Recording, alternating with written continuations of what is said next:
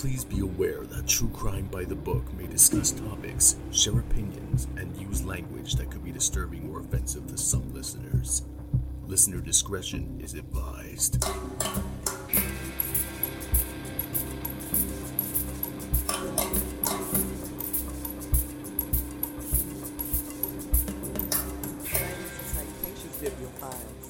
And welcome back to episode 18 of True Crime by the Book, where every week we get together and chit chat about true crime books, documentaries, movies, yada yada yada. I am the librarian, Tasha Pierce, yada yada yada. But at this stage of the game, you know who I am. Unless this is your first time here, and then welcome to the show, welcome to the party. This week, we're going to do something even more different than we typically do here. I think we're going to talk true crime headlines. Like I said before, I am not an investigator. Unless, of course, you're my boyfriend and you leave your phone sitting next to me. I see that text message that says, What you doing? Now I'm Cagney and Lacey. Both of them bitches. But anyway, since nobody out there is my boyfriend, you don't have to worry about me trying to put an investigator's hat on. But as a true crime aficionado, I will always, always have my opinions, as will you.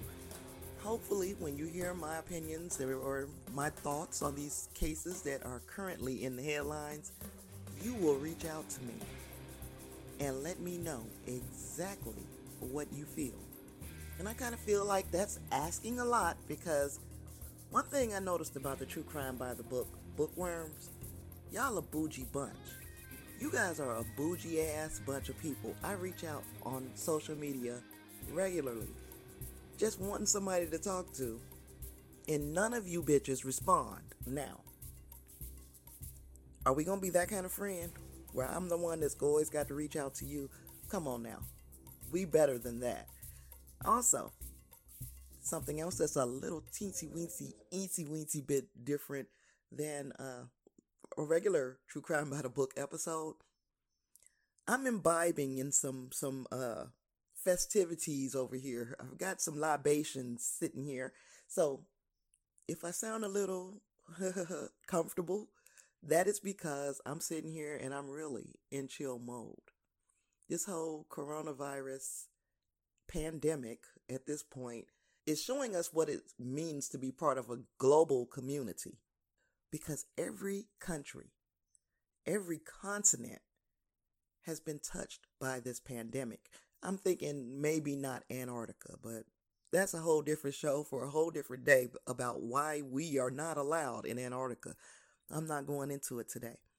However, these cases that we're going to discuss today uh, they they require me to sit down with a nice Bud Light lime and sip and chit chat like old the old friends that we are at this point.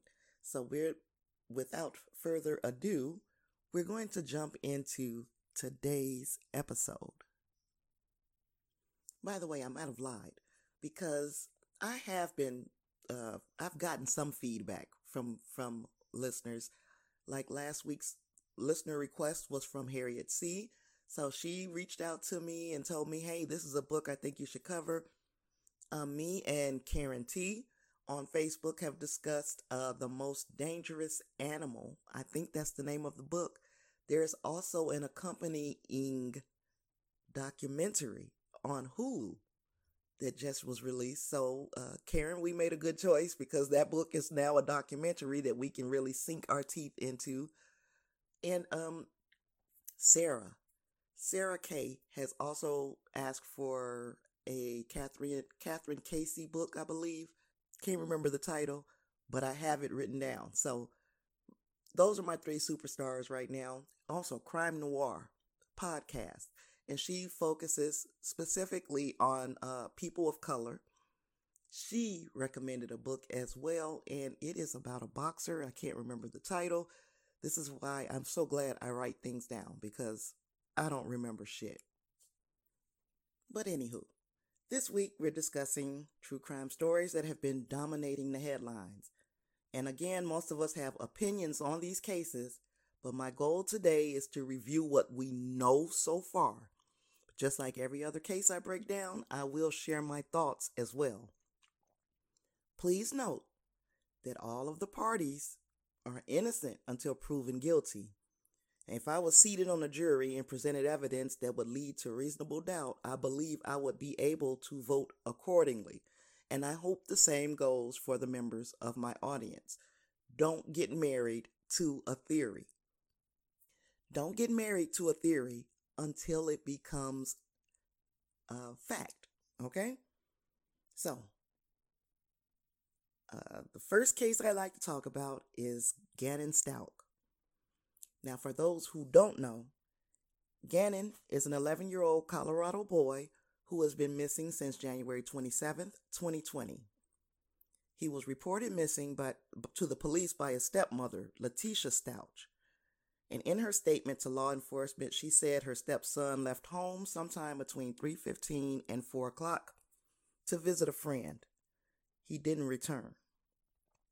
Now, for some reason, Gannon was referred to as a juvenile runaway until his status was changed to missing and endangered on January 30th. So on the 27th, when she reported him missing, they said he was a runaway. On the 30th, they said missing and endangered. And at this point, the sheriff's office asked for the public's help with providing info that could assist in locating the child. Between January 30th and February 3rd, online rumors began circulating about Letecia.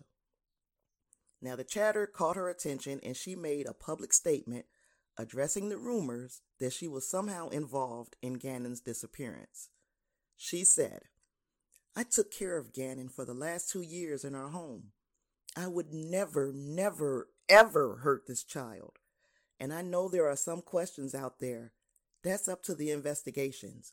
When they end up letting you guys know, but I cooperated with them. We are going to find Gannon, and that's the main goal that we all have. I'm just ready for Gannon to come home.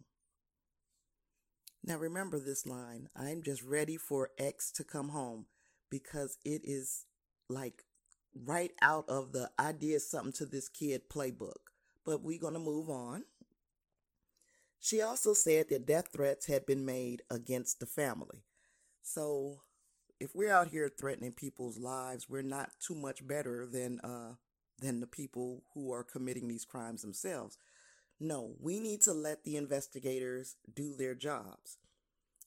And do that they did. The FBI Child Abduction Rapid Deployment, uh, National Center for Missing and Exploited Children, and Colorado, Colorado Springs Police Department conducted ground and aerial searches and turned up nothing.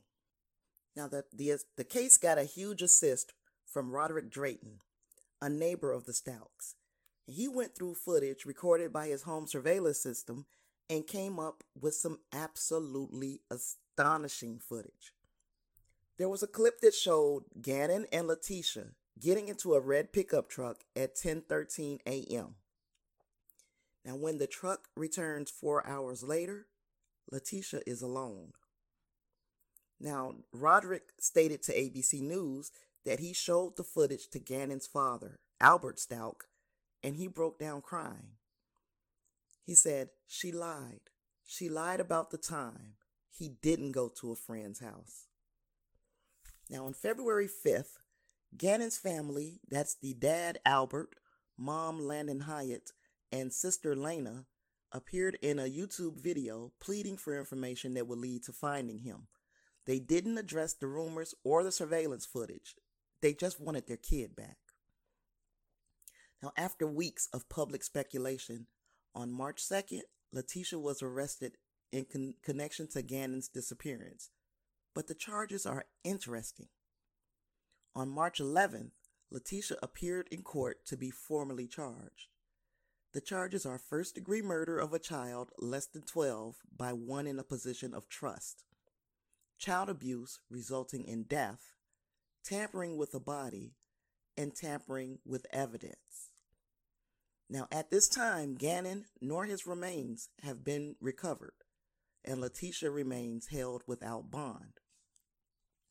There was also an update to the story that uh, Albert Stauch, Gannon's father, plans on testifying against his now soon to be ex wife because he has uh, went ahead and filed divorce proceedings against her, which le- leads me to believe that the, that he is privy to some information that lets him know that his wife definitely, definitely did something with this kid.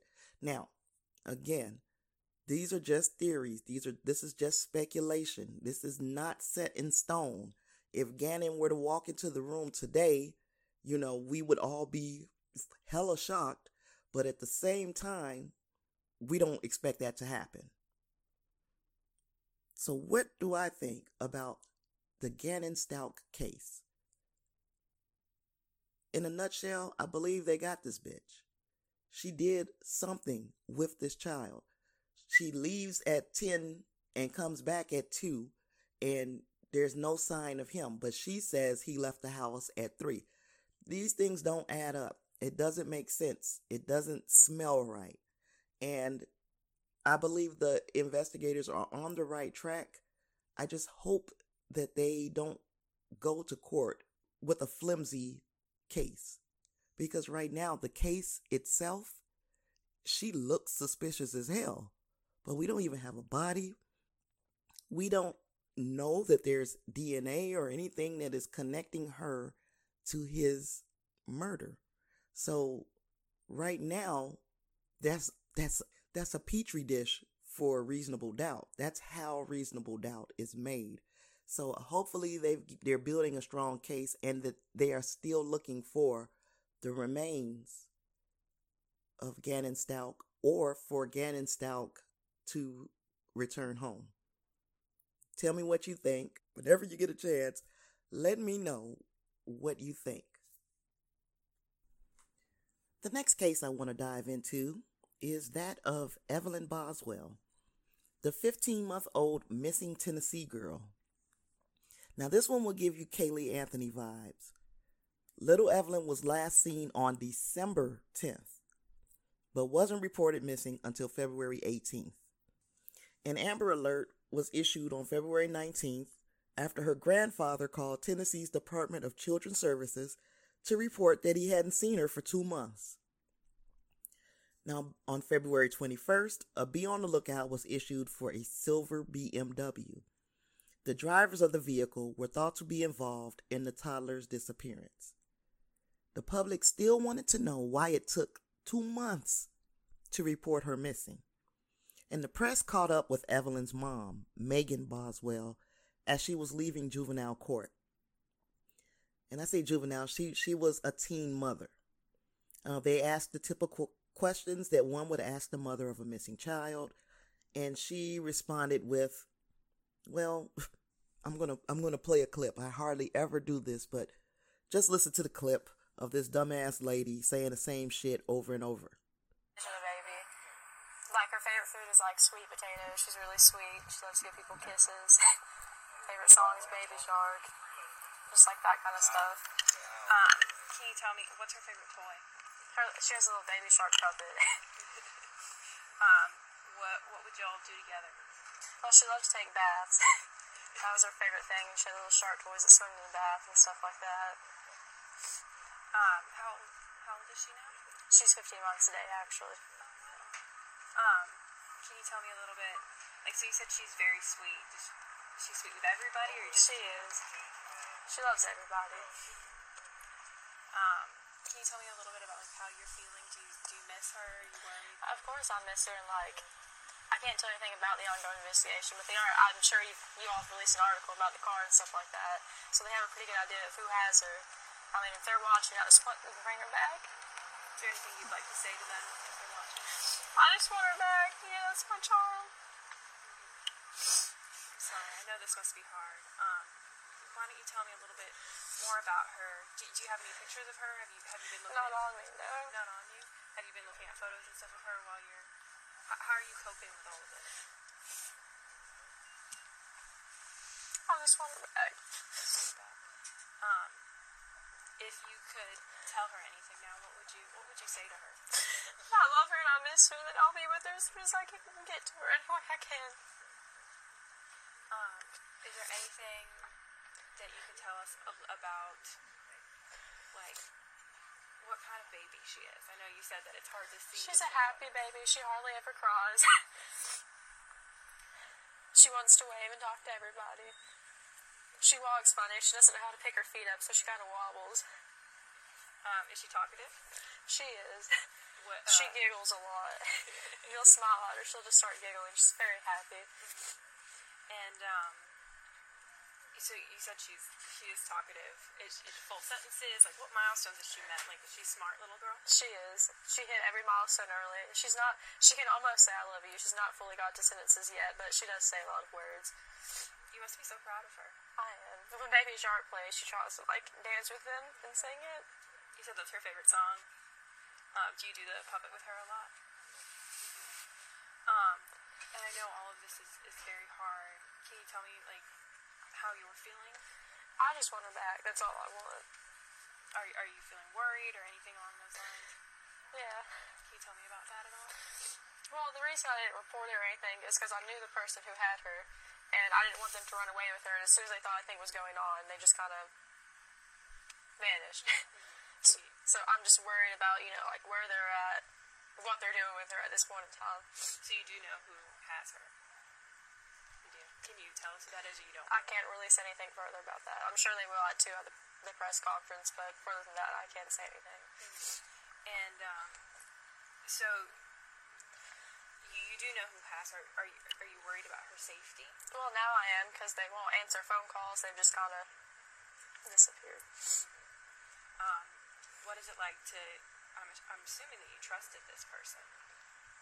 H- how has this trust been broken? What what's been going on with that?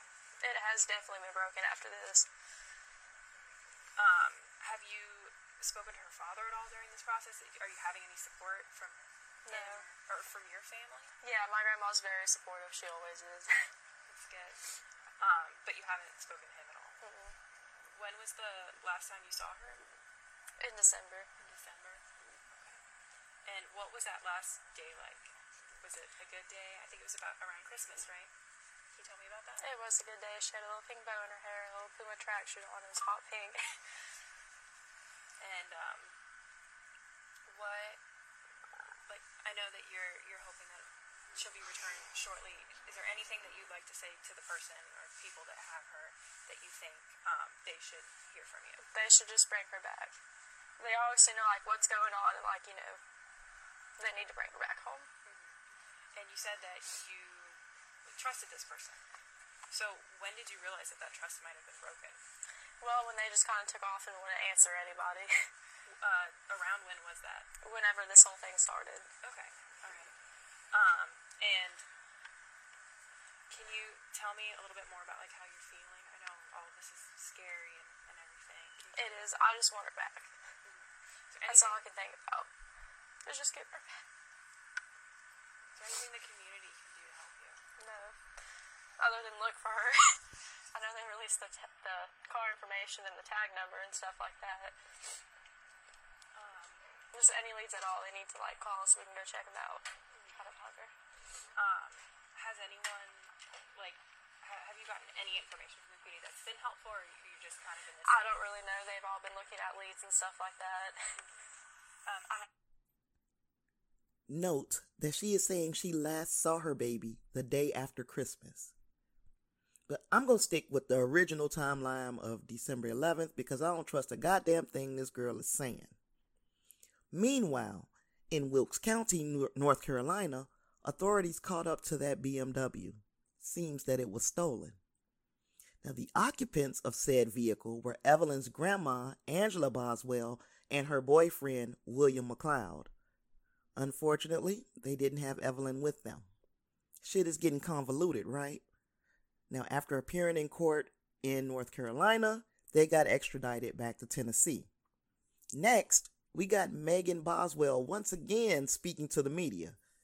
She says that she's pregnant, so she can't take a polygraph test because that is the that's the law in Sullivan County.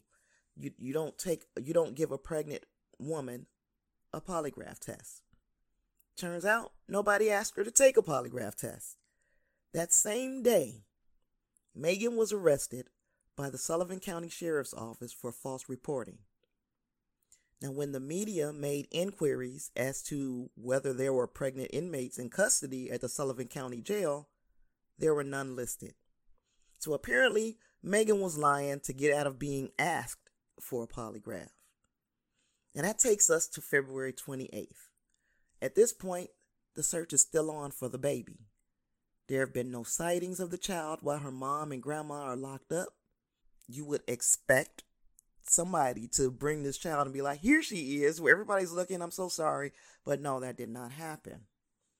We see that grandma, Angela, bonds out of jail, and we see a flurry of court, a flurry of court appearances over the following days. William and Angela for theft, Megan for false reporting. Now, during all of this, Angela thanks the public for their help in searching for Evelyn, and then later on, her boyfriend William bonds out. On March 6th, the remains of Evelyn Boswell were found at Megan's father's home. Yes, the same grandfather that reported her missing in the first place. Now, the cause of death is unknown and the autopsy was sealed. It's been reported that along with the baby, authorities found diapers and toys that were thought to have been Evelyn's.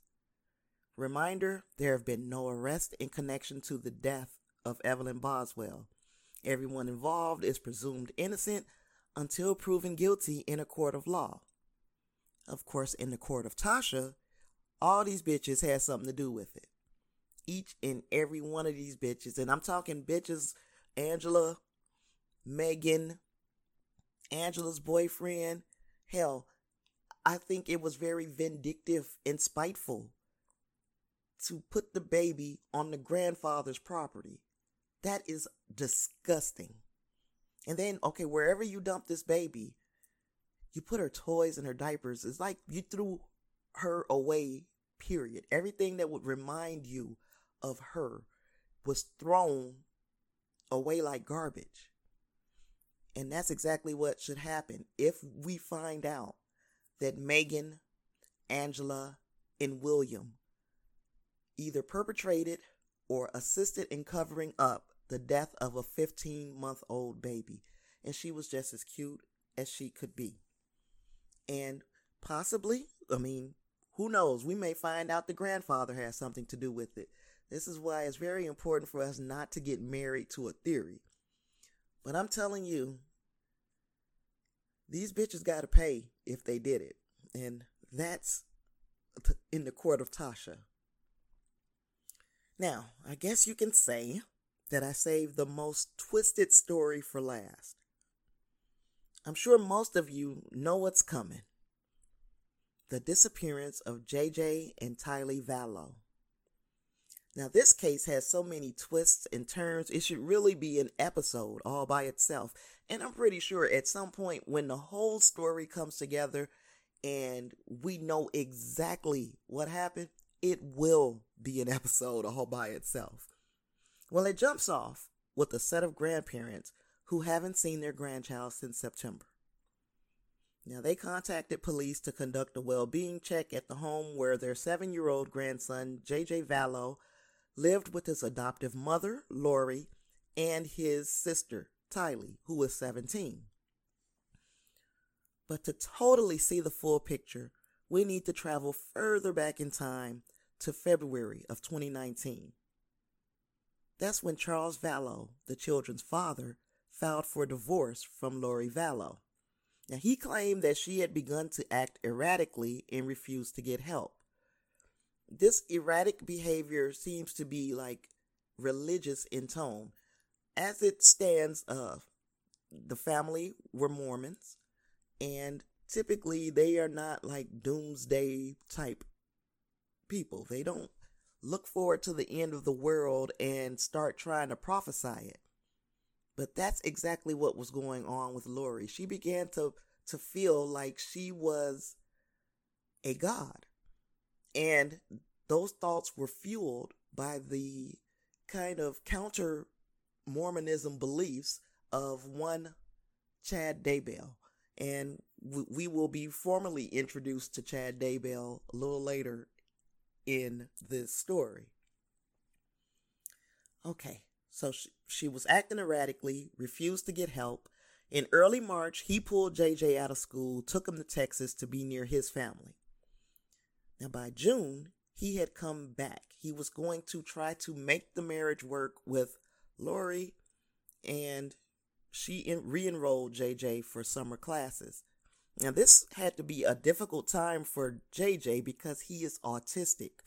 So, having that routine and a set, stable environment is kind of important to him.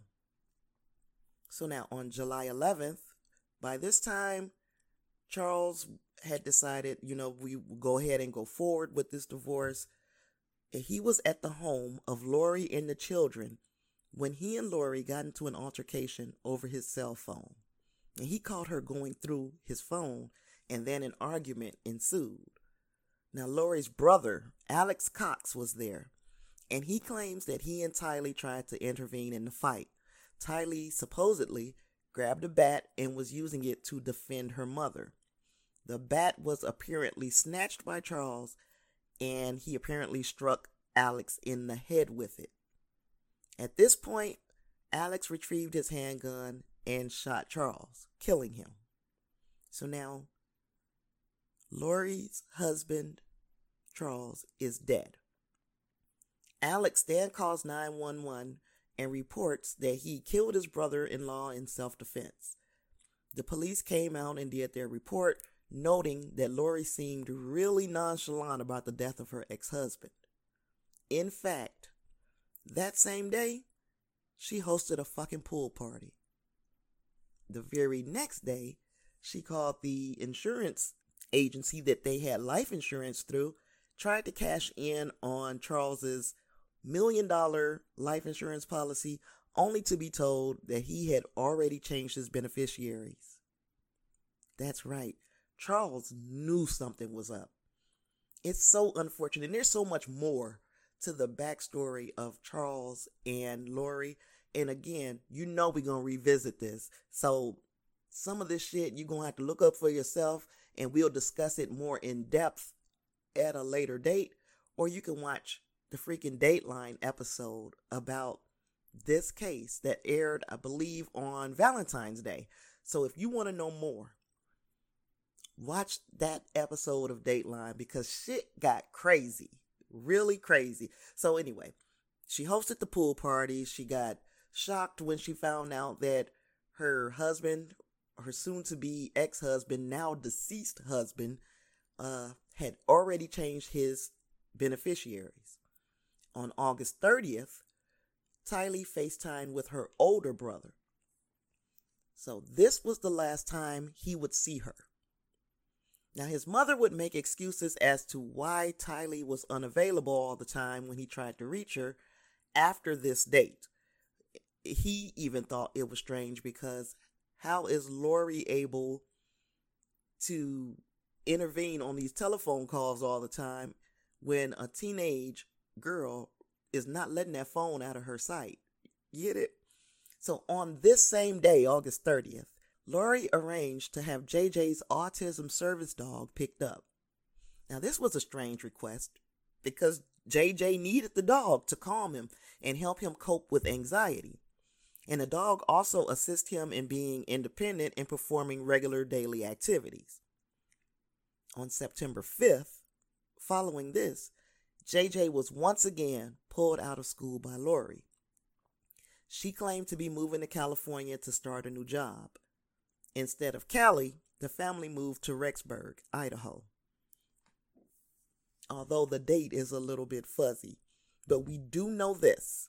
We know that Tylee was alive on September 8th, 2019, because a photo of the family was taken at Yellowstone National Park. This is, however, the last public sighting of Tylee. Now, on September 17th, a neighbor's doorbell camera records JJ playing in the yard in Idaho. The neighbors were keeping an eye on him as it seemed that he was left unattended for hours at a time. So where's Tylee? Because Tylee would be watching him if she were present. So on September 19th, Lori gets wind that the neighbors are feeling a little antsy about this child being left at home all the time, so she hires a babysitter. Now, JJ attended school in Idaho for the last time on September 23rd.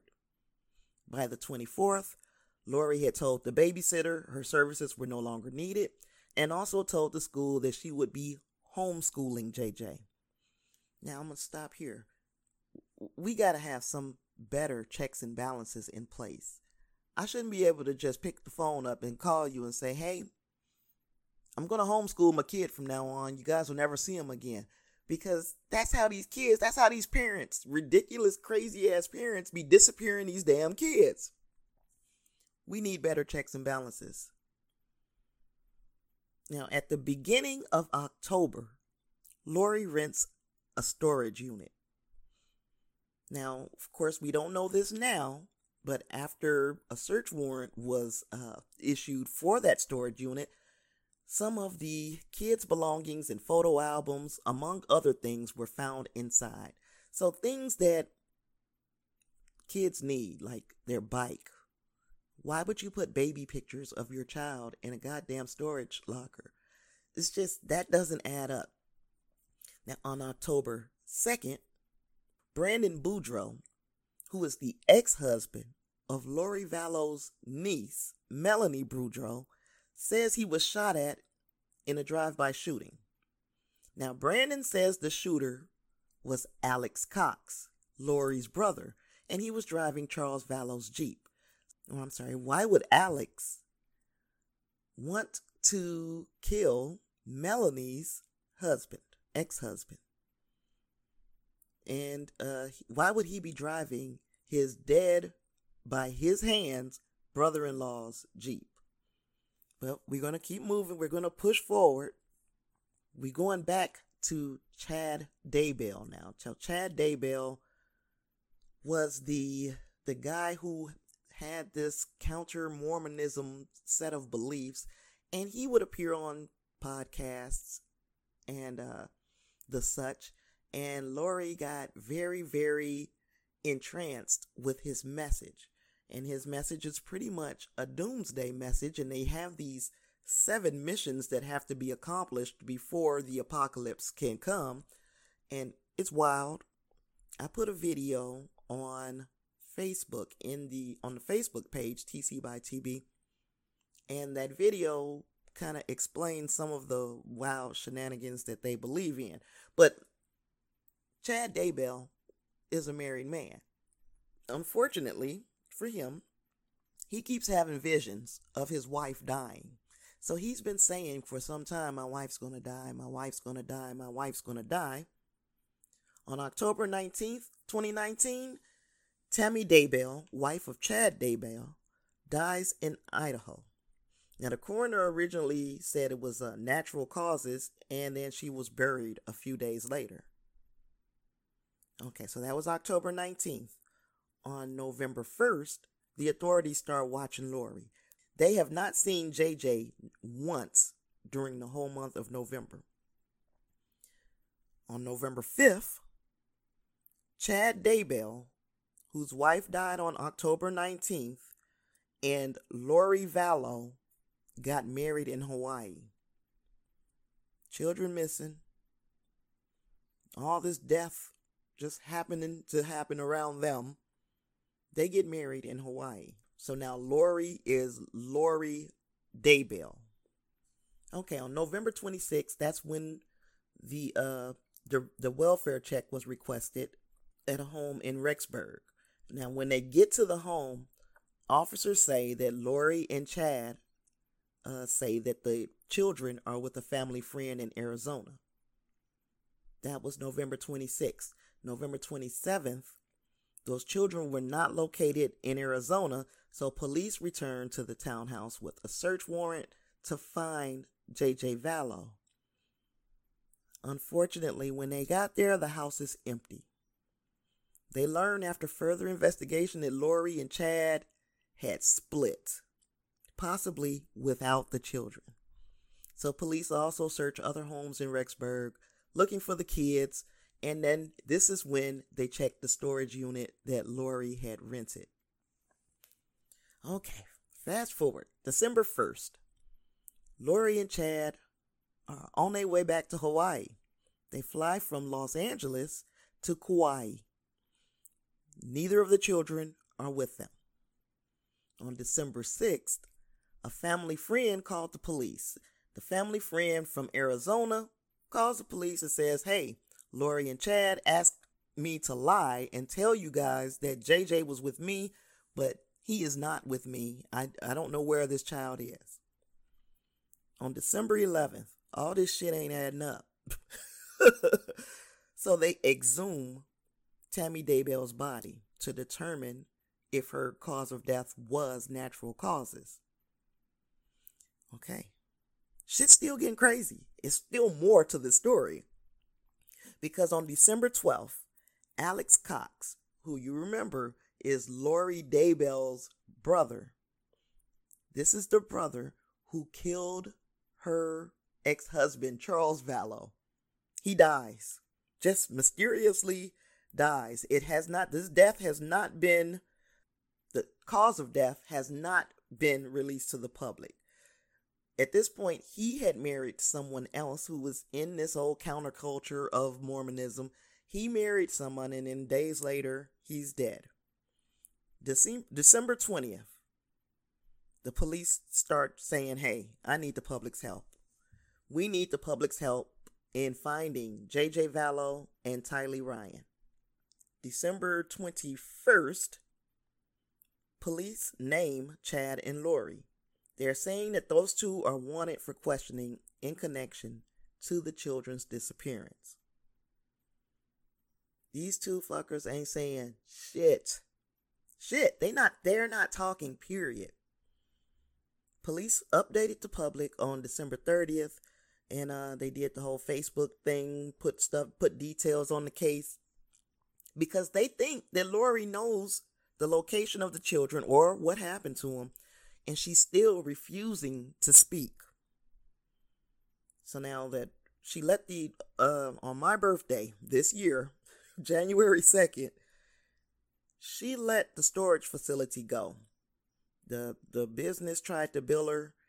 Her her uh, credit card was declined, which means all of the memorabilia of her children, which means the the bikes, the photos, the photo albums, and all of that is now lost because she didn't pay the bill. And it's really seeming like Lori Vallow is giving zero fucks. Okay, so police execute a search warrant at Chad Daybell's home in Fremont County, Idaho on the 3rd of January. On the 7th of January, the grandparents of JJ Vallow offer a reward for any information leading to the children. Now, the state of Idaho on the 16th of January decided that they were going to file a protection order in Madison County on behalf of the children, and that ordered Lori Vallow to produce her kids. Shortly after, on the 25th of January, Lori and Chad were found in Hawaii. They gave them the last demand, final demand in Hawaii to produce the children to the Idaho Department of Health and Welfare within five days.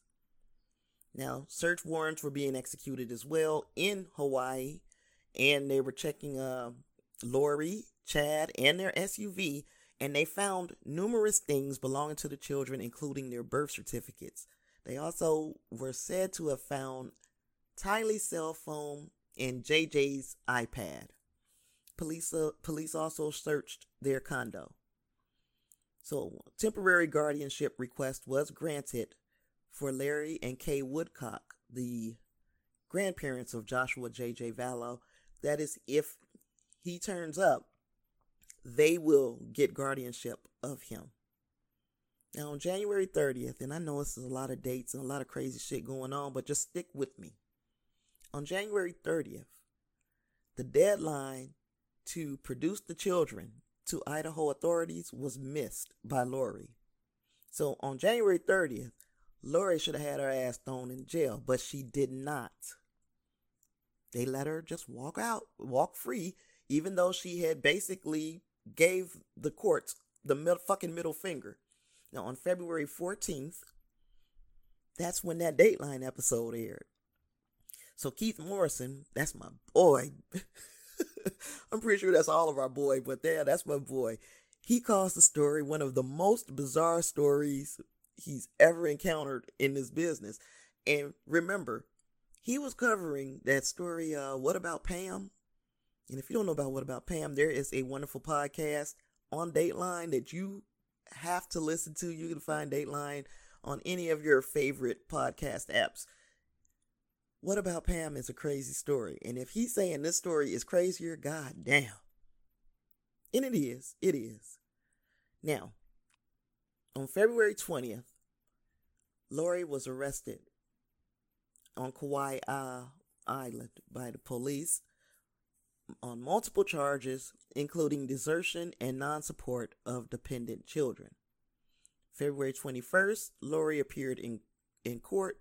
And let me tell you, this bitch comes to court, asks and, and has her attorney ask for her bond to be lowered from $5 million to $10,000. The judge refuses.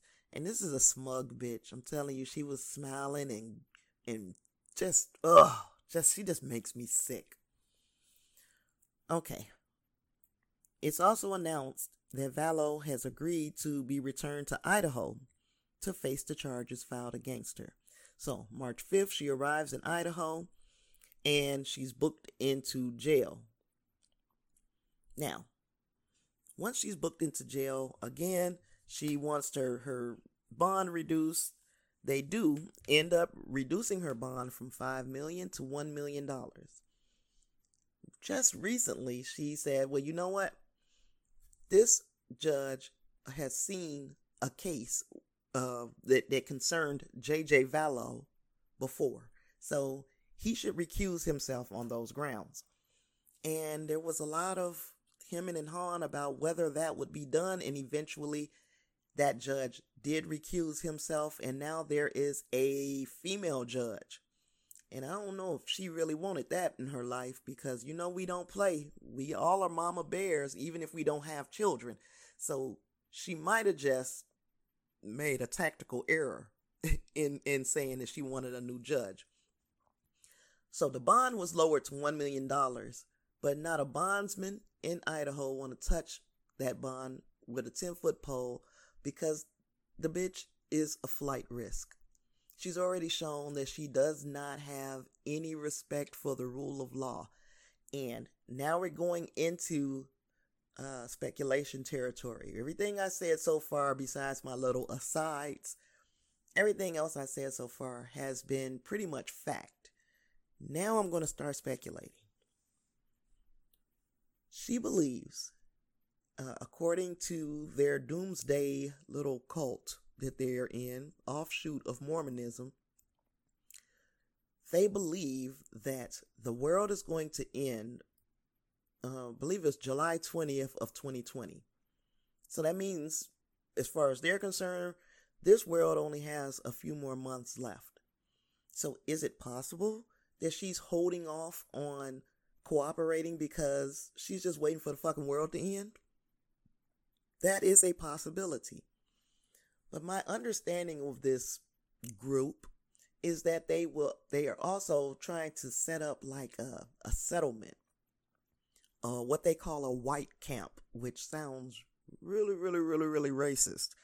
But people who who are brought together under this common belief that the world is going to end in July of 2020, they are attempting to make a settlement and they are some of the missions that are on the seven mission list that Chad Daybell has spoken about is setting up a government, setting up a person, putting a person in charge of uh, distributing food. And so they believe that for some reason, they're going to be alive. And I'm going to do a lot more studying on this uh, faction of of people, but they believe that they are going to survive this upcoming apocalypse and that Lori and Chad are somehow the leaders, and that's why they kind of got married.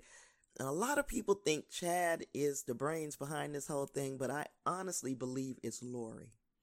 I believe that Lori is the person who's pulling the strings because she just don't give no fuck. She just she shows up. First of all, who the fuck gave this bitch lipstick? She showed up in court with lipstick on, her hair all juicy and shit.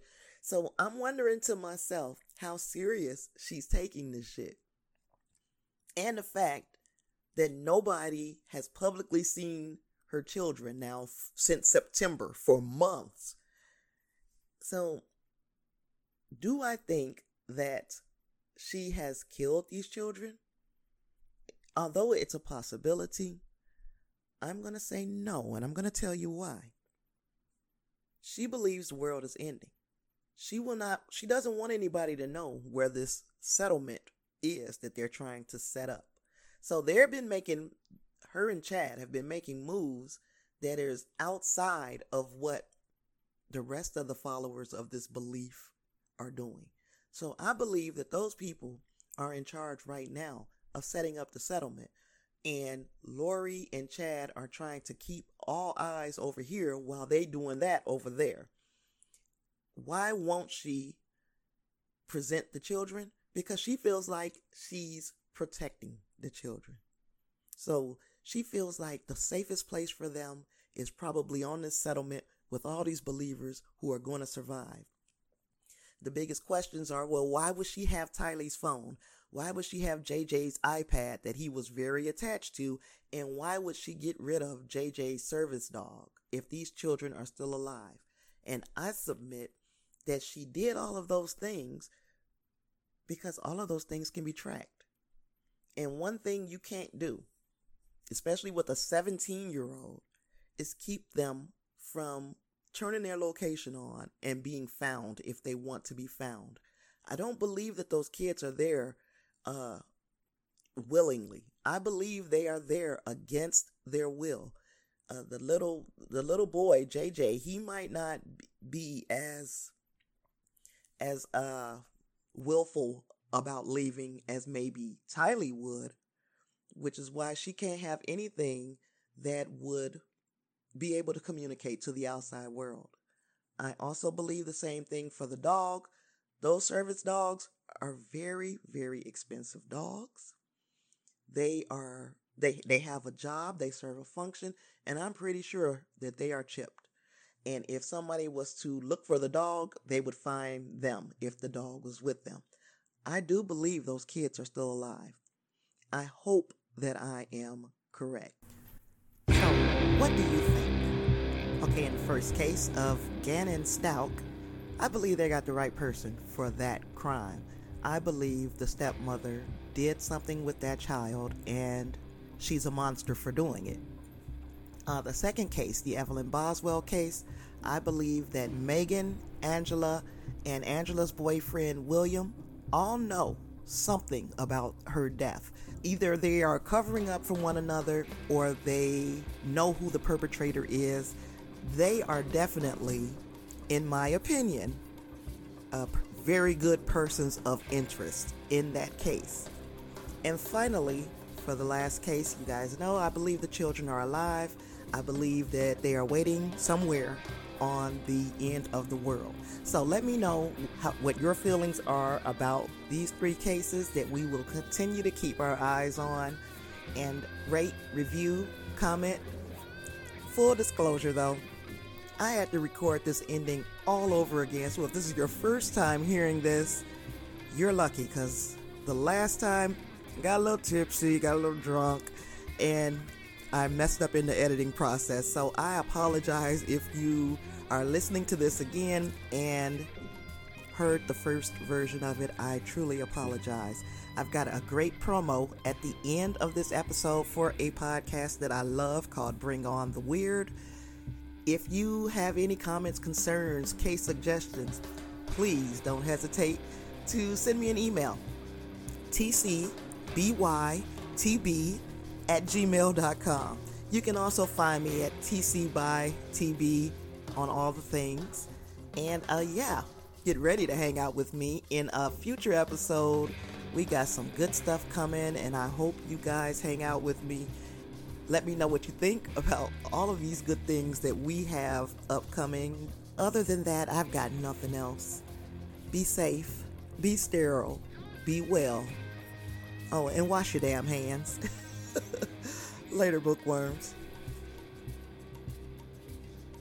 Elijah, are you ready to bring on the weird? Yes, Will I am. Are you ready to bring on the weird? Did you, did you just make a Will I Am joke? Uh, yeah, I did. Nice. I'll allow it. Anyway, we're just a couple of harmless guys digging into weird things we don't know much about. We're just trying to figure out what the hell is happening in the world outside our homes. Do we get things wrong? Without a doubt. Are we learning from those mistakes? Not anytime soon. Are you entertained by the crap we're talking about? Of course. That's why I always listen to the show. You listen?